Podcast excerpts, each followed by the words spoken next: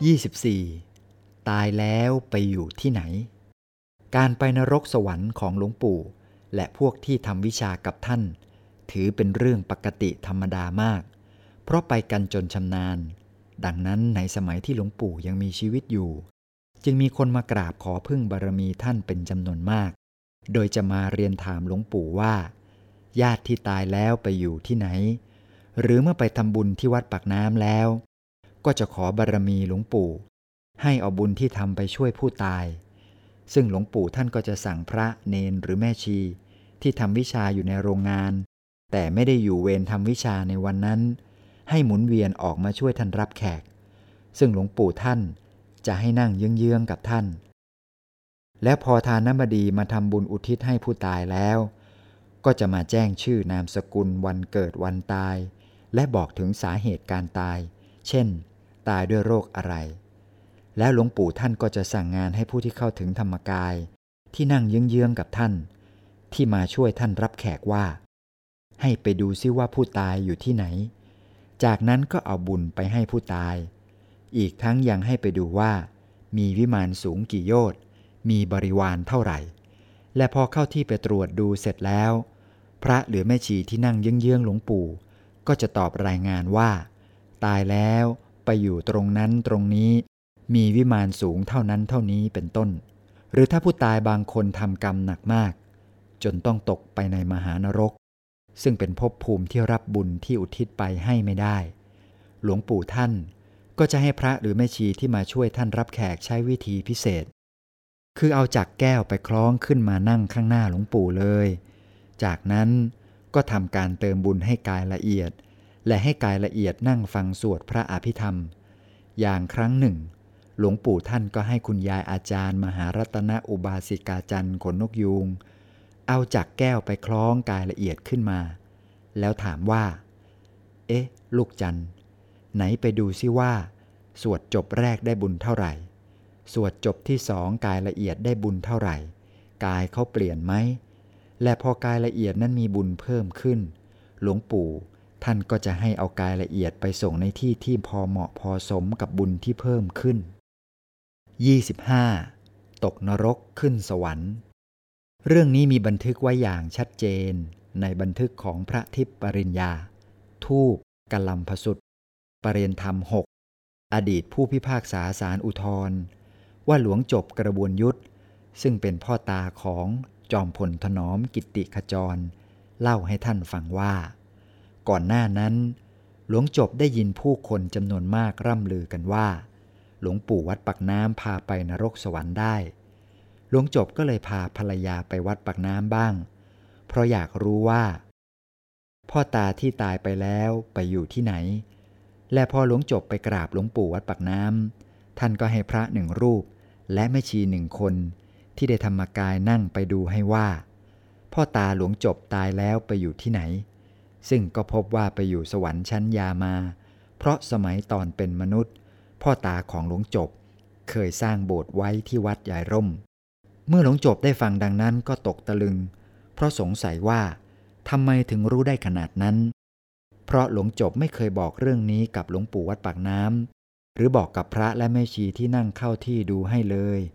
คือพ่อตาของหลวงจบได้สร้างโบสถ์ไว้ที่วัดยายร่มจริง ๆ และเพื่อให้แน่ใจ หลวงจบก็เลยซักโน่นซักนี่ ปรากฏว่า พระและแม่ชีที่ได้ธรรมกายนั้น สามารถตอบถูกหมด ทั้งๆทที่ไม่เคยรู้จัก หรือรู้ข้อมูลของหลวงจบมาก่อนเลย อีกคราวหนึ่ง ลุงฉลอมมีแก้วน้อย ซึ่งเป็นหลานชายของหลวงปู่วัดปากน้ำเล่าให้ฟังว่า พ่อแท้ๆของหลวงจบเป็นแขกฆ่าวัวฆ่าควาย แต่หลังจากพ่อของหลวงจบตายไปแล้ว 20 ปี หลวงจบก็ไม่ได้ข่าวคราวของพ่อเลย เพราะแกไม่มาเข้าฝันอะไรใครทั้งนั้น ด้วยเหตุนี้ หลวงจบก็เลยไปกราบหลวงปู่ ซึ่งหลวงปู่ ท่านก็เลยสั่งแม่ชีที่ได้ธรรมกายให้นั่งไปดู แม่ชีก็บอกว่า พ่อของหลวงจบไปอยู่ในนรก เพราะตอนเป็นมนุษย์ฆ่าวัวฆ่าควาย ขายเป็นประจำวันละสามถึงห้าตัว แล้วแม่ชีก็บอกต่ออีกว่า พ่อของหลวงจบชื่อโตรู ซึ่งพอแม่ชีพูดถึงชื่อพ่อของหลวงจบเท่านั้นเอง หลวงจบก็ร้องไห้ แล้วคลานเข้าไปกราบหลวงปู่ทันที เพราะแม่ชีไม่เคยรู้ประวัติของหลวงจบมาก่อน แต่วิชาธรรมกายที่หลวงปู่สอนแม่ชี กลับทำให้สามารถรู้เรื่องของหลวงจบ และบอกชื่อพ่อของหลวงจบได้ถูกต้อง ด้วยเหตุนี้เอง จึงทำให้หลวงจบเกิดความศรัทธาหลวงปู่และวิชาธรรมกายมาก จึงทำให้นับจากวันนั้น หลวงจบเลิกนับถือศาสนาเดิม แล้วเปลี่ยนมานับถือศาสนาพุทธ และกลับไปบอกน้องชายที่ชื่ออามัดว่าให้เลิกอาชีพฆ่าวัวฆ่าควายแบบพ่อเสีย เพราะกลัวน้องชายตายแล้วต้องตกนรกเหมือนพ่อ 26. ช่วยผู้ตายขึ้นมาจากนรก ลุงสายันศรีธนชัย เล่าให้ฟังว่า ตอนแม่ของลุงตายลุงเสียใจมาก เพราะคิดไม่ถึงว่า แม่จะตายจากไปเร็วขนาดนี้ อีกทั้งยังคิดว่า ถ้าแม่หายป่วยแล้ว จะรับแม่จากจังหวัดชัยนาทมาอยู่ด้วยกันที่กรุงเทพ ด้วยความเสียใจที่แม่ด่วนจากไปตรงนี้เองทำให้ลุงเที่ยวพยายามเสาะแสวงหา ถามพักพวกเพื่อนฝูงด้วยกันว่า มีพระที่ไหนบ้าง ที่สามารถนั่งทางในไปดู หรือตรวจได้ว่า คนที่ตายไปแล้วไปอยู่ที่ไหน จนกระทั่งลุงได้มาเจอเพื่อนคนหนึ่งบอกว่า มีหลวงพ่อรูปหนึ่งอยู่วัดปักน้ำท่านเก่งมาก เพราะท่านรู้หมดว่า ใครตายแล้วไปอยู่ที่ไหน จากนั้นลุงก็ไม่รอช้า รีบหาทางไปวัดปักน้ำแล้วก็เข้าไปกราบหลวงปู่โดยบอกท่านว่า หลวงพ่อครับ ผมเป็นห่วงแม่มาก แม่ผมตายแล้วไปอยู่ที่ไหนครับ จากนั้นหลวงปู่ก็สั่งแม่ชีชั้นว่าเอา้า ตรวจให้เขาหน่อยสิ จากนั้นแม่ชีก็นั่งสมาธิเข้าที่ไม่ถึงห้านาทีแล้วตอบว่า แม่จะต้องไปนรก แต่ยังไม่ลงนรก เพราะรอการตัดสินอยู่ เพราะกรรมจากชาติหนึ่งได้มาส่งผล คือในอดีตชาติแม่ของลุงสายัน คั้นกะทิใส่กระทะวางไว้กับพื้น เพื่อเอาไว้ทำกับข้าว แต่อยู่ๆก็มีไก่ที่เลี้ยงไว้ในบ้าน เดินเข้ามาเหยียบทำให้กะทิหกหมด แม่ของลุงสายันก็เลยโมโหคว้างไม้ไปถูกขาของไก่อย่างแรง จนมันบาดเจ็บขาบวมมาก ทรมานอยู่หลายวันจนกระทั่งตาย ซึ่งพอลุงสายันได้ฟังดังนั้นก็ทึ่ง เพราะแม่ของลุงตายเนื่องจากเป็นมะเร็งที่ขาน้ำซ้ำขายังมีอาการปวดบวมทรมานมาก ซึ่งเหมือนกับไก่ ที่ได้รับความทรมานก่อนตาย ทั้งๆทที่ลุงสายันก็ไม่เคยเล่าเรื่องอาการขาบวมอย่างทรมานของแม่ ให้หลวงปู่วัดปักน้ำหรือแม่ชีชั้นฟังมาก่อนเลย และด้วยความทึ่งผสมความตกใจนี่เองลุงสายันจึงรีบเรียนถามหลวงปู่ทันทีว่า แล้วกระผมจะช่วยท่านได้อย่างไรครับ ซึ่งหลวงปู่ก็บอกว่า ต้องเอาบุญไปให้ จากนั้นลุงสายันจึงรีบเอาเงินไปทำบุญสร้างโรงเรียนปริยัติและทำบุญถวายสังฆทานเพื่ออุทิศให้แม่ จากนั้นหลวงปู่ท่านก็ให้แม่ชีเอาบุญไปให้ เพื่อทำการเปลี่ยนภพภูมิ จนพ้นจากนรกและพากายละเอียดของแม่ลุงสายัน ไปอยู่บนสวรรค์ชั้นดาวดึง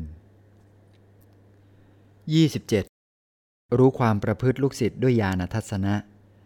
แม้ในวัดปักน้ำมีพระเนนและแม่ชีจำนวนมาก แต่ถ้าลูกศิษย์แอบไปทำอะไรไม่ดี ก็ไม่สามารถปกปิดหลวงปู่ได้ เพราะท่านรู้ได้ด้วยญาณทัศนะ เรื่องนี้ลุงเตชวันมณีวันวรวุฒิท่านเล่าให้ฟังว่า ในครั้งที่ลุงเตชวันเคยบวชเป็นเนนอยู่กับหลวงปู่วัดปักน้ำมีวันหนึ่งที่หลวงปู่ไม่อยู่ ลุงเตชวันได้ไปแอบเก็บชมพู่มาเมี่ยวตอนกลางคืน แล้วกัดกินกลืนลงไปด้วยความหิว แต่พอจะกัดลงไปคำที่สองก็คิดได้ว่า เอ๊ะ เราจะกินดีไหมนะ และพอคิดได้ตอนนั้น ก็โยนชมพู่ที่เหลือทิ้งทันที เรื่องที่ลุงเตชวันแอบกินชมพู่ตอนบวชเป็นเนนนั้น ไม่มีใครรู้ใครเห็นเลย แต่ก็หนีไม่พ้นญาณทัศนะ หรือความอย่างรู้ของหลวงปู่ เพราะวันต่อมา ขณะที่หลวงปู่ลงรับแขก ลุงเตชวันก็ได้ไปปูอาสนะให้หลวงปู่ตามปกติ แต่วันนี้หลวงปู่ได้มองหน้าลุงเตชวัน และพอหลวงปู่ใกล้จะรับแขกเสร็จ คือเหลือแขกอยู่สองคน คือยายแก่ๆ หลวงปู่ท่านก็เอี้ยวตัวมาถามลุงเตชวัน ซึ่งในขณะนั้นเป็นเนนว่า เมื่อคืนเองไปปีนชมพู่ใช่ไหมวะแหมพอเองกินเข้าไปแล้ว นึกขึ้นได้ค่อยทิ้ง แล้วอย่างนี้ที่กลืนกลืนลงไปศีลมันจะเหลือหรือวะและเมื่อลุงเตชวันฟังดังนั้น หน้าก็ชาทันที เพราะอายโยมทั้งสองคนนั้นมาก เพราะหลวงปู่พูดเหมือนอยู่ในเหตุการณ์เลย แถมหลวงปู่ยังรู้ความคิดทั้งหมดของลุงเตชวัน ประดุดเป็นตัวลุงเตชวันเองอีกด้วย และนับจากวันนั้น ลุงเตชวันก็ไม่กล้าทำผิดอย่างนั้นอีกเลย